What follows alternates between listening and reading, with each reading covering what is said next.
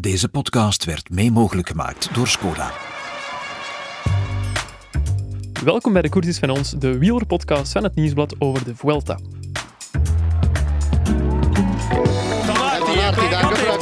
Het is los. Here There he goes. Pogacar now, big attack. Van Aert, die het moeilijk heeft hoor in dat wiel van Van der Poel. Explosion de Remco van der Poel. Here goes the attack. Lotte Kopecky. Mathieu van der Poel is a monument man again. Dag Michael. Dag Janko, hallo. Eerst en vooral bedankt dat ik hier op eh, uw stoel mag zitten. Ik zal mezelf misschien eerst kort even voorstellen. Ik ben Janko Beekman, voetbaljournalist bij het Nieuwsblad. De voetbalfans kunnen mij misschien kennen van Shotcast, onze voetbalpodcast. En door personeelstekort slash problemen mag ik hier vandaag ook de wielerpodcast hosten. Met u als eerste analist, mag ik zeggen. Uh, pff, nee, ik ben samen met Stijn eh, analist. Nee, nee, zitten hier samen. niet met twee, Ja, want ook Stijn. Joris, wielredacteur, zit hier bij ons. En jullie hebben ook allebei een verleden in het voetbal. Ja, klopt. Ja. Ik heb agent lang gevolgd, een tijdje de Rode Duivels in de magere jaren, zal ik maar zeggen. En Stijn, ja. ja. Eh standaard vroeger en eh, Antwerpen ook. Dus eh, als je nog eens iemand zoekt voor Shotcast, ja, Ah, goeie tip. kan bij ons ook te... Zeg, en ehm, is het nu leuker om in de wielerwereld te werken of in de voetbalwereld? Goh, het heeft alle twee zijn, eh, zijn voor- en nadeel, denk ik. Michael. Ja, ik had het een beetje ge- gehad, misschien wel met de voetbalwereld op het einde. Uh-huh. Eh, dat is nu wel wat gaan liggen, maar ja, de zaak propere handen en dergelijke Ja. meer. Dat, dat was toen nog niet losgebarsten, maar je zag wel die uitwassen met makelaars, met alles wat zo gewichtig en belangrijk werd, omdat, omdat er allemaal geld en andere bedoelingen achter zaten. En ja, ik had het daar een beetje mee gehad. Maar goed, ja, als je dan in het wielrennen duikt, dan merk je dat daar ook wel, eh, dat het ook wel zijn intriges heeft. Ja, daar heb ik ook al over gehoord en over gelezen, inderdaad. Ja, ja. Ik ben wielerfan, niet per se een kenner, dus als ik vandaag fouten maak, corrigeer mij gerust. Ik ben wel een Spanje-kenner. En Ja. ik heb roots in Spanje, dus namen uitspreken dat zou moeten lukken. Ja. Ik heb trouwens gezien dat de rit van zondag vertrokken is in Cartagena. Dat is de stad van Licor 43, Ja. bekende zoete drank. Jullie fans? Ik eigenlijk wel, ja. ja want eh, inderdaad, het kwam ter sprake. Eh, Renaat die had dat blijkbaar ook voorbereid, of hij, hij had het ook vermeld. Eh, hij kende het drankje nog niet perfect, want uiteindelijk moesten er luisteraars of, of vrienden van hem van alles doorsturen. Ja. En uh, José ook van eh, wat dat nu precies was, wat daarin zat en zo. Maar ik vind het eigenlijk wel lekker. Het is zo een beetje zoet likeurtje, maar niet overdreven zoet. Hè? Ja, Stijn zei net voor opname dat het een vrouwendrank is. Daar wil ik 13 in tegenspreken bij deze. Ja. Het Nee, is heel lekker. ja. In de koffie ook heel goed. Ja. En dus, eh, want dat moet je misschien zeggen, het is in de uitzending ook gezegd, eh, 43, dat staat voor 42 kruiden en het 43ste of 43ste smaak is vanille. Ja. Dus dat verklaart de zoete smaak natuurlijk. Hè. Ik heb toch meer voor limoncello, man. Dat is Oeh, persoonlijk. Giro-liefhebber. Goed, ik stel voor dat we het over eh, de koers gaan hebben, want we hebben weer een eh, ja, bewogen weekend achter de rug, vooral organisatorisch dan. Zo- Zondag sloeg de Vuelta letterlijk en figuurlijk een modderfiguur. Enkele uren voor de aankomst werd er modder gesignaleerd op de slotklim. Ik zag het passeren op een filmpje van onze collega Hugo Korowitz, die ter plekke is. Blijkbaar werden er te weinig Chinese of Spaanse vrijwilligers gevonden en dus werd de streep voor de klassementsmannen eh, twee kilometer vroeger gelegd. De arme Lennart Kemna moest wel helemaal tot boven door de modder om de ritzege te pakken. S'avonds laat en vanmorgen liepen er weer berichten binnen van renners die pas om drie uur in hun bed lagen. De chartervluchten van de Vuelta konden door noodweer niet landen in Valladolid. Ja, waar is dat allemaal, zou je dan denken? Want vorige week was er ook al van alles te doen rond donkere tijdritten en, en aankomsten die ook onbereikbaar waren. Ja, het is, het is een beetje, de Vuelta heeft het in zekere zin op zich af, over zich afgeroepen, vind ik, doordat ja, die slechte start eigenlijk, waar er al zo de nadruk op lag van, ja, er loopt organisatorisch van alles niet juist. En dan, veiligheid werd dan plots een issue, door, Mhm. doordat de renners in die ploegentijdrit eigenlijk in het donker moesten rijden. En dan krijg je eh, zondag eh, in die, eh, die rit met eh, aankomst in Barcelona, klimmetje bergop, eh Montjuïc, waar die ook al moet geneutraliseerd worden, omdat de renners natuurlijk voor een stuk reageren op zaterdag en zeggen van ja, nu moeten we wel veilig zijn. En ik heb ook de indruk, nu lag er modder op die slotklim. Achteraf zeiden klassementsrenners wel ja, goed dat dat geneutraliseerd is, maar als je dan Kemna er zag overrijden, zoveel modder was het nu ook niet, hadden ze dat niet kunnen opkuisen. Ja, waarschijnlijk hebben ze nu ook het zekere voor het onzekere genomen, Ja, omdat er al zoveel nemen. kritiek was op onveilige toestanden. En ja, dan beland je in zo'n spiraal dat het, dat, het, ja, dat het toch heel moeilijk is om iets goed te doen. En eh, ja, ze zijn eigenlijk slecht gestart op dat vlak. En dan ja, die chartervluchten. In elke grote ronde, ik heb nog eens aan collega Wim Vos gevraagd, en dat klopt, eh, hij gaat de laatste jaren altijd naar de Tour. Ik ben eh, onlangs, eh, twee jaar geleden, nog eens naar de Tour geweest, en toen was er ook een chartervlucht van Denemarken naar, ja, naar Frankrijk. Dus dat is gebruikelijk in, eh, in een grote ronde. Alleen hebben ze nu ja, pech met het weer ook. Hè. Eh, dus, en daardoor was de tweede chartervlucht... Enfin, de chartervluchten konden niet landen in Valladolid. Je spreekt dat fantastisch uit. Ik probeer het een beetje te imiteren. Eh, en moesten ze landen in Madrid. Voor eh, de renners op de eerste chartervlucht was dat nog oké. Remco heeft gezegd dat hij om 11 uur in Ja. bed lag. Maar bijvoorbeeld Edward Teuns en dergelijke meer, die lagen om drie uur of nog later in hun bed. Ja. Dat is bij mij al even geleden. Misschien na een paar glazen 40 Ja. y tres. Dat zou wel eens kunnen, ja. We mogen er ook geen sport van maken om modder te beginnen gooien naar de Vuelta-organisatie. het is er ook met woordspelingen, dat is Ja, goed dat weet, ja. Want ja, dit is gewoon overmacht, die vluchten, daar, daar kunnen zij ook niks aan doen. En, en ja, die weersomstandigheden in Barcelona vond ik ook een beetje overmacht. Dus ja, het is, het is niet allemaal de Vuelta, al moet ik ook wel denken, zeggen dat ik gisteren dacht, ik kreeg een berichtje van Jeroen eh, om al een kortje te maken over die modder aan Onze de aankomst. Ja. Ja. Eh, ik zeg maar, rustig Jeroen, Eh, die kuist dat wel rap op, daar kan ik er niks meer van zien tegen dat die aankomst is. Ik heb de Vuelta nog niet ter plekke mogen beleven, Nee. maar ik kan me niet voorstellen dat in de Tour, dat, dat, dat, allee, dat was een strokje van 10, 20 meter, waar het echt vettig was. Daar bellen ze gewoon de brandweer en eh, binnen, de, binnen het half uur is dat opgekuist. Ja, ik wilde dus net vragen, hoe komt het dat we dit soort verhalen in de Tour minder horen dan in, in de Vuelta? Is dat dan gewoon echt pech op dit moment, dat ze zo'n slecht weer niet hadden verwacht? Of hoe moet ik dat zien? Ja, ik, allee, wat ik weet van de Tour is, daar zit een heel strakke regie achter. En Mhm. ja, wij als journalisten of ook gewoon ja, mensen soms van ploegen, als je niet de juiste badge aan hebt of zo, kom je er niet in. En soms zakkeren wij wel eens op die gendarmes die, die echt eh, ja, niet te vermurwen zijn. En zelfs als je, ja, als je een, een plausibel verhaal hebt van ja, Mhm. sorry, maar ik moet, moet hier passeren. Nee, je passeert er niet. En dan zeggen wij vaak wel van de Tour, goh, die gendarmes en, en die tourorganisatie is toch wat onsympathiek. En ik ben dan onlangs naar de Vuelta geweest. Ik denk dat het in, eh, na- naar de Giro, sorry. Ik denk dat het in de Giro een beetje tussen de Vuelta en de Tour in zit. Maar daar kon je bijvoorbeeld, ja, ik had niet, eh, niet de juiste badge om echt in de, de mixzone bij de televisie te zijn. Maar laten we zeggen dat dat toch na dag drie of vier eh, slaagde ik er Ja. toch in om daar te komen. In de Tour zou dat niet lukken. En dan merk je, ja, die regie is minder strak. En dan sta je natuurlijk wel iets meer onder druk. Want ja, José werd, werd echt, eh, kon het niet begrijpen.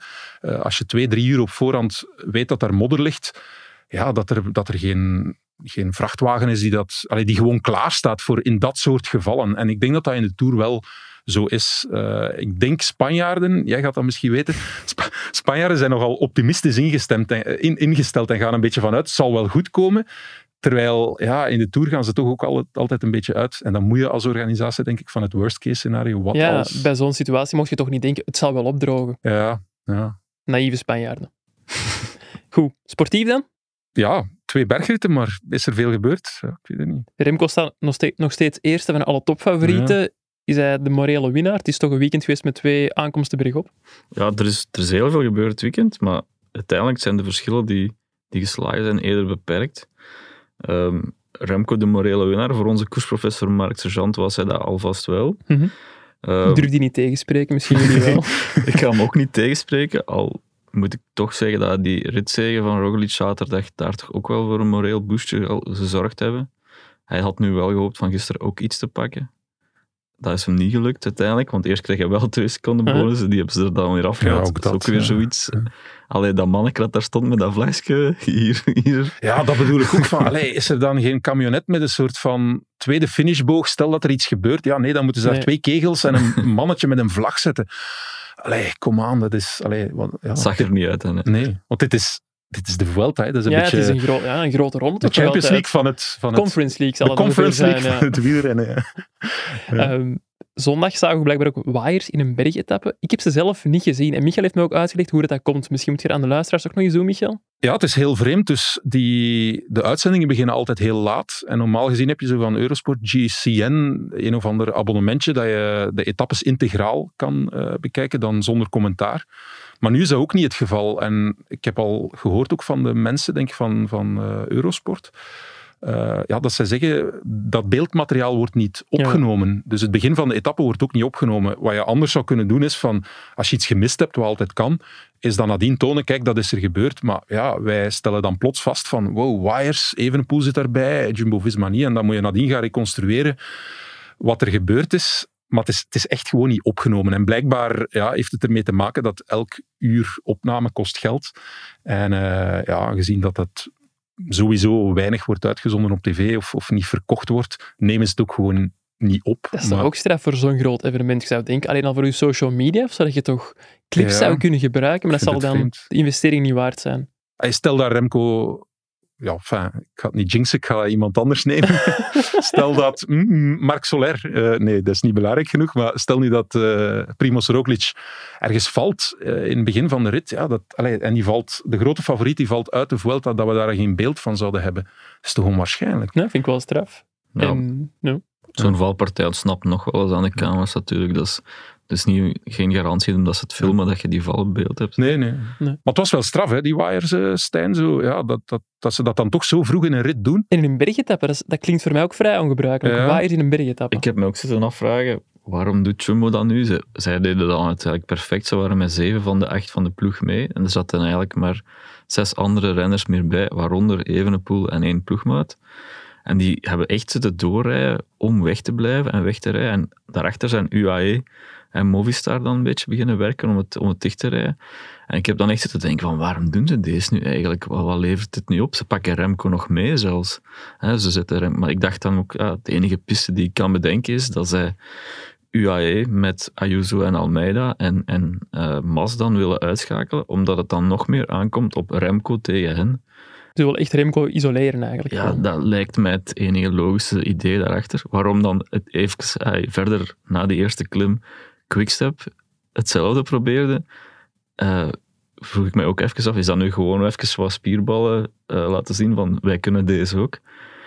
Maar dan zaten uiteindelijk Mas, Ayuso en Almeida wel mee. En dan zie je dat ze op een gegeven moment ophouden ook. En dat ze zeggen van oké, okay, laat zijn jongens, we gaan ons richten op die laatste klim. Mm -hmm. Dus misschien was dat dan toch effectief pro, om proberen Remco op de klimmen, op de volgende hellingen.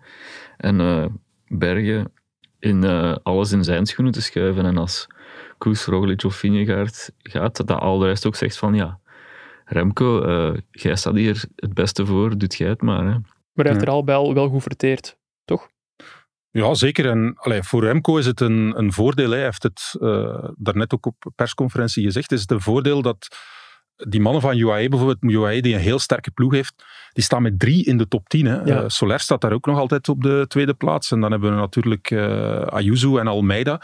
Maar dat betekent, ja, die zijn met drie die meedoen voor of eindzege of podium. Dus die ploeg, als Jumbo-Visma gaat aanvallen, gaat altijd reageren. Mm -hmm. uh, dus dat is een bondgenoot van, van, van Evenepoel. Dus dat is een goede zaak. En ja, Mas heeft zelf niet de ploeg enzovoort. Dus ik, allez, voor Evenepoel is het echt uh, een goede zaak dat die, die UAE-ploeg zo lang mogelijk mee aan boord blijft, samen met hem en die Jumbo-Visma's.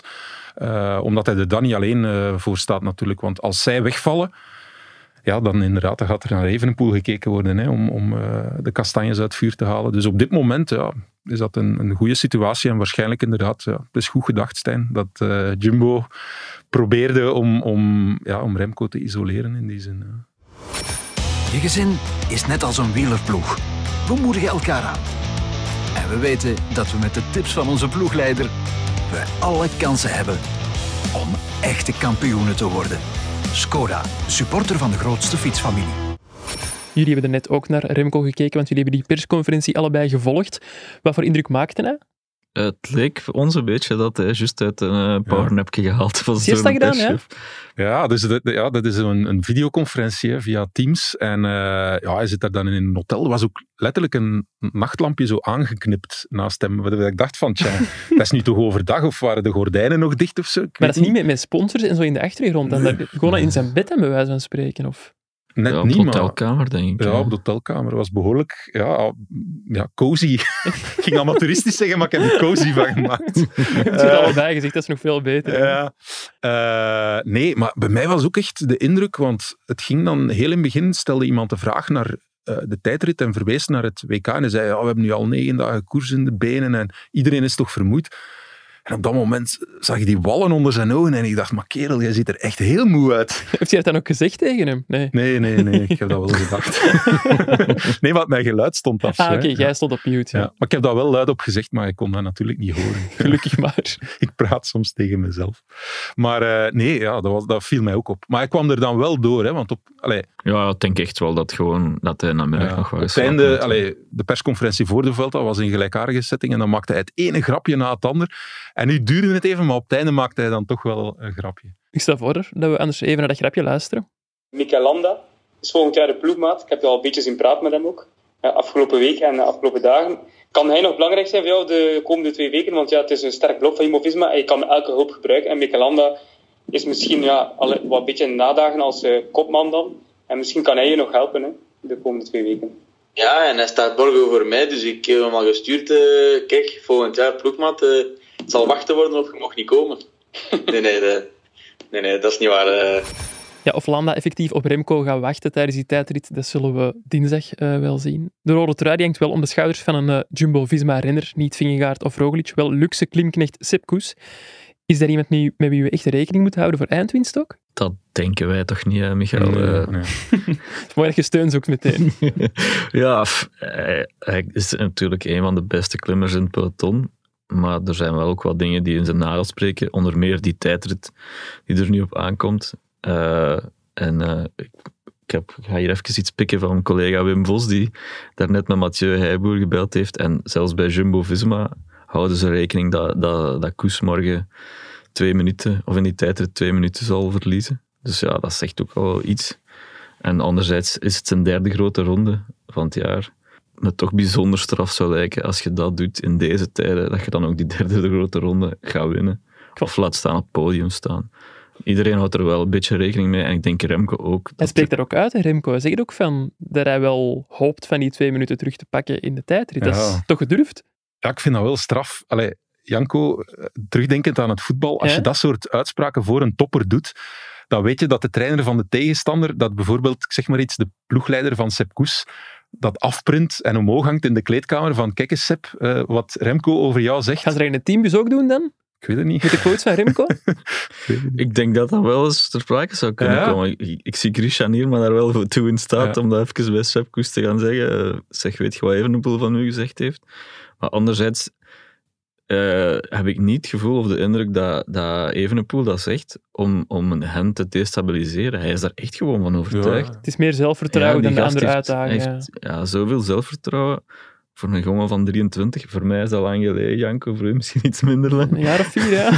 Dan, hadden- dan moesten wij al een beetje Quarentatres gedronken hebben voor we zelfvertrouwen hadden op ons 23ste. Maar wij onderschatten dat toch, hoe straf dat eigenlijk is voor zo'n jonge kerel. Ook hoe die daar staat, hoe die elke tegenslag hup, pareert na vijf minuten en er terug zich herpakt. Ik, bah, dat is toch ongezien. Ja, dat is eigenlijk fenomenaal. En dat, inderdaad, als je naar je eigen leven gaat kijken, eh, luisteraar, die eh, de 23 gepasseerd is, moet maar eens teruggaan naar ja, wat toen ik 23 was, hoe stond ik in het leven? En ja, denk dat bijna niemand de vergelijking kan doorstaan met eh, Remco. En wat mij bijvoorbeeld eh, nog bijgebleven is uit eh, de Giro dan, enfin, dat is dan in, in de docu met ehm, Rob, Aver- Average Rob. Average Rob. Ja. Ehm, goed zo. Ja, ik volg het wel een beetje.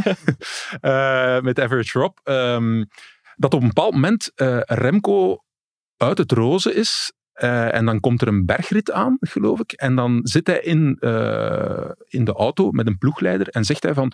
Ja, ja morgen, allee, morgen stak ik normaal gezien terug in het Goh, met, ja, met zoveel voorsprong of zo. En dan zie je die ploegleider...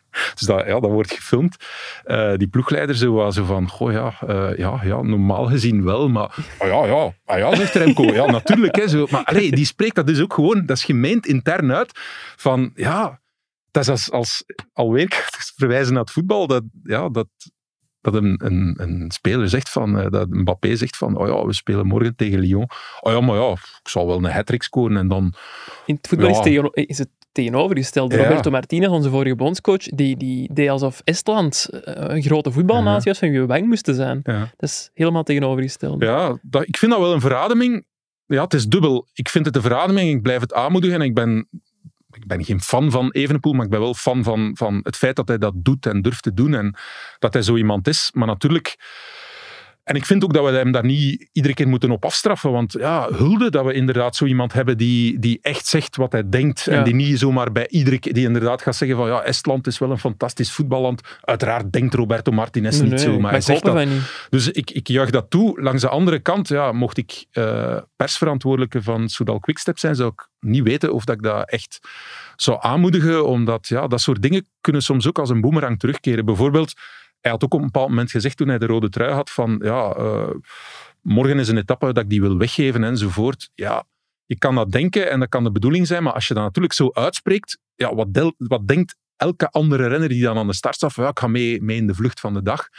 En ja, dan zijn ze wel in een situatie gekomen waar Koes mee was in die vlucht van de dag en dat ze ze niet meer gepakt hebben omdat de vlucht zo ruim was. Dus had je dat niet gezegd, hij maakt soms ook wel slapende honden wakker, vind ik. Ja, wat ik ook wel fijn vind, hij is ook niet alleen. Roglic die durft ook wel een steekje uitdelen af en toe aan Remco. Niet, niet groot, maar af en toe met een knipoog en zo. Ja. Lag het, lag het ook in de stukje van, uh, van Hugo ter plekke. Met welk gevoel is die opgestaan op de rustdag, Roglic, en de andere topfavorieten bij uitbreiding? Ja, ik denk dat Roglic wel uh, tevreden gaat zijn over het weekend, zeker met die ritwinst erbij. De situatie is niet echt veranderd. Dat verbaast mij ook wel een beetje. Dat, dat uh, in de Tour uh, heeft Jumbo-Visma altijd uh, de vlucht laten winnen om de bonificatieseconden niet voor Pogacar te gravel te gooien. Ja. En nu hebben ze eigenlijk met Roglic iemand die dat soort aankomsten het best ligt van alle klassementsmannen. En nu gaan ze niet voor die bonificatieseconden. Hebben ze dan toch schrik van, van Evenepoel, zijn, zijn laatste versnelling? Of, ja, hij heeft zich eens opgelegd, ja. hè, in Sal. Hè? Ja, maar ja, ik zou toch denken, in 9 van de 10 gevallen, als Roglic uit het wiel kan komen, dat hij dat afmaakt. En, en, en, blijkbaar vertrouwen ze daar nu ook iets minder op. Of, of zijn dat dan toch ta andere tactische redenen die daarachter zitten, die wij niet kennen of zo? Ja, ik denk dat ze wel een beetje onder de indruk zijn van, van Evenepoel, daar onder andere in Arinsal, en dat ze misschien minder zeker van zijn. Natuurlijk, het was ook zo, je ziet daar ook dat nu wel beter doorkomt. Hij is ook eens gevallen dan en heeft toch een paar dagen, daar moet ik van recupereren. Dus misschien speelt dat voor een stuk ook, uh, ook mee. Ja, maar het is inderdaad opvallend dat ja, in elke andere omstandigheid met Roglic gaan ze altijd voor die bonificaties. Ik vond ook wel dat Remco bijvoorbeeld zaterdag dan uh, ja, dat enorm sterk gedaan heeft. Hoe hij eigenlijk tegen een overmacht van Jumbo, want er zaten drie Jumbo's bij hem, dat hij eigenlijk die klim helemaal op kop gereden heeft. En dan ja, natuurlijk tot op het einde die kop is uh, blijven houden. Natuurlijk, blijkbaar wist hij niet dat het voor de overwinning was. Ja, dat vond ik ook heel, heel raar om te lezen. Ja, dat, dat, ik kan me daar wel iets bij voorstellen. Die communicatie is niet altijd goed. En, uh, ja, en dan dat lawaai van die supporters. Alleen vind ik wel, ook daar zou een beetje een soort van protocol moeten zijn. Van, uh, van op het moment dat ze naar de streep komen, dat dat nog eens herhaald wordt. Van kijk, Remco, nu is het. Want ja, soms worden er allerlei aanmoedigingen in die oortjes geschreven. Van kom aan, hè, kom aan. Hè. Ja, en ik hoorde ook van veel renners dat ze liefst feitelijke informatie hebben. En in plaats van nog eens kom aan te roepen, zou je beter zeggen van hey, je weet, het is voor de overwinning ja, meer feitelijk. Dus dat was raar. Maar in elk geval was het super indrukwekkend hoe, hoe Remco daar die jumbo's afhield. En ik dacht op die klim al, omdat hij eh, die klim, allee, dat, dat laatste stuk van die klim voor zijn rekening nam, dacht ik van, ja, en nu gaat, gaat een van die jumbo's, waarschijnlijk Roglic, gaat er overkomen. Mm -hmm. Maar hij kon blijkbaar ook niet meer. Dus ja, en dan zegt onze koersprofessor ook van de, de vreugdeuitbarsting bij Roglic, uh, die zo groot was, bewijst ook ergens dat, ja, dat, dat het echt wel een felbevochten zege is en dat ze wel hun handen vol hebben aan, aan Remco. Dus het is moeilijk om dat in te schatten, maar die indruk heb ik toch ook wel een beetje van uh, ja, dat ze toch wel tot dusver met enig ontzag naar Remco kijken. Op die, die steile aankomsten en die bonificaties. En dat ze zeggen, we gaan dat misschien toch geen risico nemen. Ja. Ik denk dat dan nu ook de komende bergritten het spel gaat worden. Dat Evenepoel gebaat is bij één stabiel tempo op zo'n klim. Terwijl de Roglicen en de Vingegaard eerder met versnellingen en prikkels gaan, gaan, of prikken gaan spelen. Dus dat wordt ook nog interessant om te zien in welke mate gaat, gaat Remco dat tempo kunnen opleggen en, en kunnen blijven opleggen. Of in welke mate gaan ze hem be, kunnen bestoken van onder dat tempo dat hij maakt. Ja. Dat wordt nu cruciaal, denk ik, de komende. Hmm. Voor we terug de bergen ingaan, is er eerst nog een uh, vlakke tijdrit van 25 kilometer, dinsdag. Moet dat dan de grote dag van Remco al worden? Moet hij daar al een kloof slaan? Ja, hij is de wereldkampioen tijdrijden. Ja. Alleen het enige vraagteken voor mij is, uh, Vingegaard, die uh, in de Tour een supersonische tijdrit gereden Mhm. heeft. Uh, hij heeft daar vier tijdritten tegen gereden, dacht ik. En hij heeft, was elke, telkens de beste. Maar, Remco. Ja. Maar Vingegaard is wel enorm geëvolueerd in zijn tijdritten de laatste jaren. Dus de vraag is dan ook weer, hoe goed is Vingegaard op dit moment na de Tour? Ik vind het een beetje raar. Uh, we hebben tot dusver Vingegaard echt nog niet gezien. Hij is zo'n beetje van de twee de, de meest kleurloze. Mm. Uh, letterlijk ook, hè? Ja, ja letterlijk ook, inderdaad. Dat is altijd ja. zo. Zelfs als hij fantastisch goed is.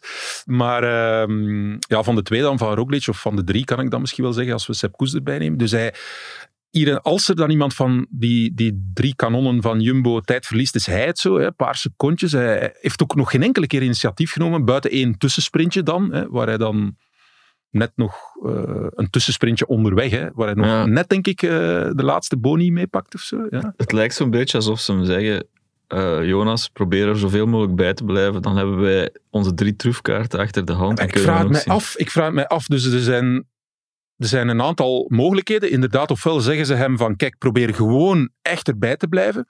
En wat hem dan natuurlijk niet altijd lukt op een secondje na, maar op zich, dat plan lukt vrij goed. En rekenen ze inderdaad op wat er aankomt, van oké, okay, in die tweede en die derde week, daar gaat het verschil maken. Ofwel is, is, het, ja, is het ook echt wel uh, niet de Vingegaard van in de Tour die we zien. En uh, dat gaan we denk ik wel al in de tijdrit zien. Want als hij daar een heel sterke tijdrit kan neerzetten, mm -hmm. dan is het inderdaad zo dat hij zich gewoon gedijst gehouden heeft, maar dat de benen echt goed zijn. Valt die tijdrit wat tegen, dan, ja, dan, dan vraag ik mij wel af of we de Vingegaard van in de Tour hebben. En dan is het misschien gewoon de eerste negen dagen van niet beter uh, te kunnen. Nu, het is een vlakke tijdrit. Uh, Remco is natuurlijk heel goed op vlakke tijdritten. Alleen het nadeel bij vlakke tijdritten is de tijd die je daar kan goedmaken of de tijd die je daar kan pakken op renners die ook met aerodynamica ja. bezig zijn, zoals Roglic en Vingegaard, uh, is vrij beperkt. Uh, ik denk eigenlijk dat we over een raamwerk spreken van maximaal 45 seconden dat je kan pakken op, op, op echt ook een concurrent die echt goed in orde is. Hè. Als hij echt goed in orde is, als Vingegaard minder goed in orde is, maar als die ook echt top zijn, dan kan je als betere tijdrijder op zo'n tijdrit denk ik 45 seconden pakken. En dat zou al fenomenaal zijn, want vorig jaar heeft hij dat in Alicante gedaan. 48 seconden mm -hmm. was het toen op uh, Roglic. En dat was een fenomenale prestatie. Dus daar spreken we over. Um, dus ja, de Vuelta mee beslissen doe je niet. Uh, nee. Alleen ben ik wel enorm benieuwd naar uh, Vingegaard. Ik denk sowieso dat, dat uh, Remco het beter gaat doen dan Vingegaard. Dat absoluut. Maar hoeveel? Ja, dat zal mij een vraag zijn. En ik denk dat we daar wel veel gaan over leren. Ja, jullie hebben ook al leren. gehint op uh, die langere beklimmingen die hier zitten aan te komen. Dat is onder meer donderdag al met de rit naar de top van de Tourmalet en vrijdag met een zware bergrit met aankomst op Lara Belagua.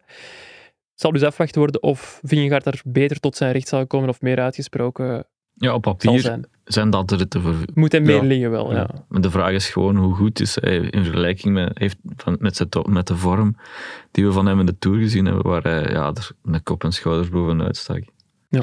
ja, natuurlijk Remco, dat was zeer interessant. In die persconferentie verwees hij... Uh, Remco is ook, je merkt dat, enorm data-driven. Want bijvoorbeeld in de, de rit uh, zaterdag uh, werkte zijn wattagemeter niet. het was mij ook opgevallen, we waren toen bij een collega, nadat we zelf gefietst hadden, bij eigenlijk de chef, waren we aan het kijken ja, ja, bij Nico. Ja. Ja, ik heb ook een uitnodiging gekregen, maar het toch wijselijk gepast. Ik moet zeggen, dat was wel pittig hoor. Want, ja? oh, amai, ja. Maar goed, nadien zaten wij samen naar tv te kijken en ja, met twee ogen zie je, of met vier ogen zie je altijd wat meer. En het viel ons ook op dat Remco voortdurend op zijn, uh, zijn Garmin aan het... Uh, ja, dus ook aan het prutsen was om hem... Ja, ja. Uh, is dat tegenwoordig met een touchscreen? Ja, en, en we dachten ook van, maar blijkbaar werkte hij niet, zijn wattagemeter. Maar Remco is zeer data-driven. Uh, daar wou ik toe komen, want als hij bijvoorbeeld spreekt over beklimmingen, spreekt hij nooit over kilometers, maar altijd over uh, inspanningen van minuten. Vind ik wel grappig. Dat is inderdaad hoe, hoe, ze vanuit de inspanningsfysiologie daarnaar kijken, dus dat bewijst wel hoe Remco daarover denkt. En hij zegt, ja, zo'n inspanning als de Tourmalet, dat is uh, 45 minuten tot een uur. Ja. En dat is eigenlijk dezelfde inspanning als mijn tijdrit uh, in Glasgow, wat ook een inspanning van 50 minuten was of zoiets. Dus hij zegt dat is een vergelijkbare inspanning. Ik heb daar 50 minuten lang een hoog wattage moeten trappen. Dus eigenlijk die Tourmalet beklimmen is eigenlijk dezelfde inspanning, namelijk 50 minuten een hoog wattage trappen. Dus hij, ja, hij, hij vertaalt dat helemaal zo. Natuurlijk, dat is niet één op één zo. Want Vingegaard, doordat hij lichter weegt, hoeft niet zo'n hoog wattage te trappen. Bergop is dat, is dat altijd anders. Maar Remco benadert dat zo. Dus zegt hij van, ik heb er vertrouwen in. Die, die lange beklimmingen, dat gaat goed gaan. Ik wil dat wel nog zien. Want uh, ja, bergop rijden is toch inderdaad iets anders. Ja. Jullie kunnen het weten sinds uh, vorige week. Ja, zeker. dat, was, dat was nog niet eens te vergelijken. Nee, nee. We zouden het bijna vergeten, maar Evenepoel is niet de enige Belg in de Vuelta. Er rijden nog een paar landgenoten mee. Kian Uitenbroek en Stef Kras, uh, twee Belgen in de, in de, top 15 momenteel. Zijn dat jongens die we in de top 10 mogen verwachten? Kijk naar Stijn. Voor uh, Kian is dat alleszins het, het, het uh, ultieme doel, die top 10. Hij heeft dat dit jaar al in een aantal andere World Tour rondes van één week gedaan. Nu probeert hij het in eentje van drie weken voor hem komt nu het echte examen aan. Die, die weekkoersen, dat, dat heeft hij al gedaan. Nu komt week 2, week 3.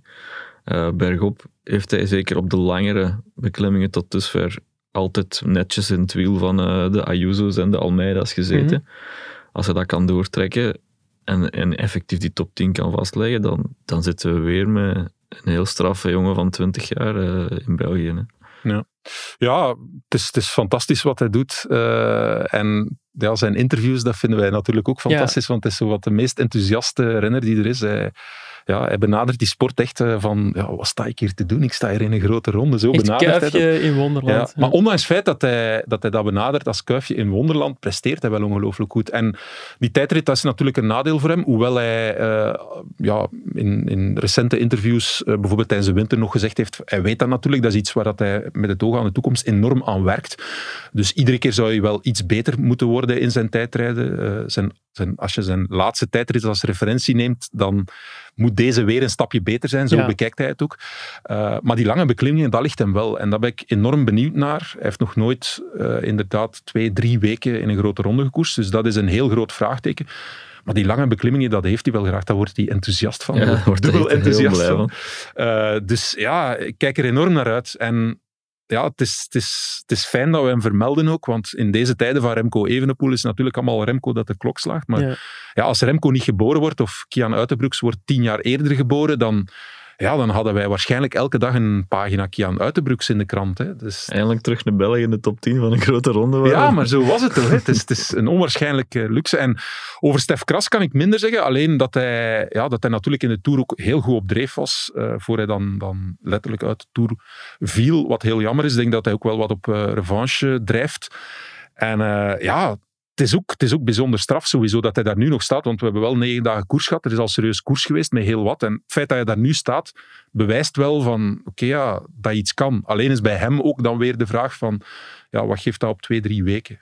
Ja, voor hem is ook de tijdrit niet de dag waar hij het meest naar uitkijkt. Dus ik denk dat ze alle twee morgen wel wat tijdverlies in calculeren. Ja. Um, nu ja, en, dan zal het zien zijn hoe, hoe lang Stef Kras dat, dat kan blijven volhouden. In de Tour was hij echt heel goed. En hij krijgt nu ook bij die, ploeg Total Energie een beetje de kans om zijn eigen ding te doen. Ze hebben daar heel veel vertrouwen in hem. Uh, dus ja, het kan eigenlijk... Allee, die jongen kan, kan eigenlijk weinig misdoen. Uh, hij kan rustig zijn eigen, zijn eigen ding proberen doen. Hè. Ja, inderdaad. We zullen de komende dagen zien hoe ze het er vanaf brengen. Net als uh, hoe Remco zijn siesta verteerd heeft en het doet in de tijdrit.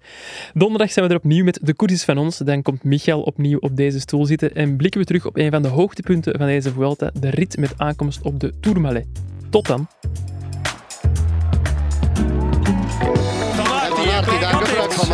het is los. Here There he goes. Now, big attack. Van Aert, die het moeilijk heeft hoor, in dat wiel van Van der Poel. Explosie door Remco van de Poel. Here goes the attack. Lotte Kopecky, Matcher van de Poel is a monument man again.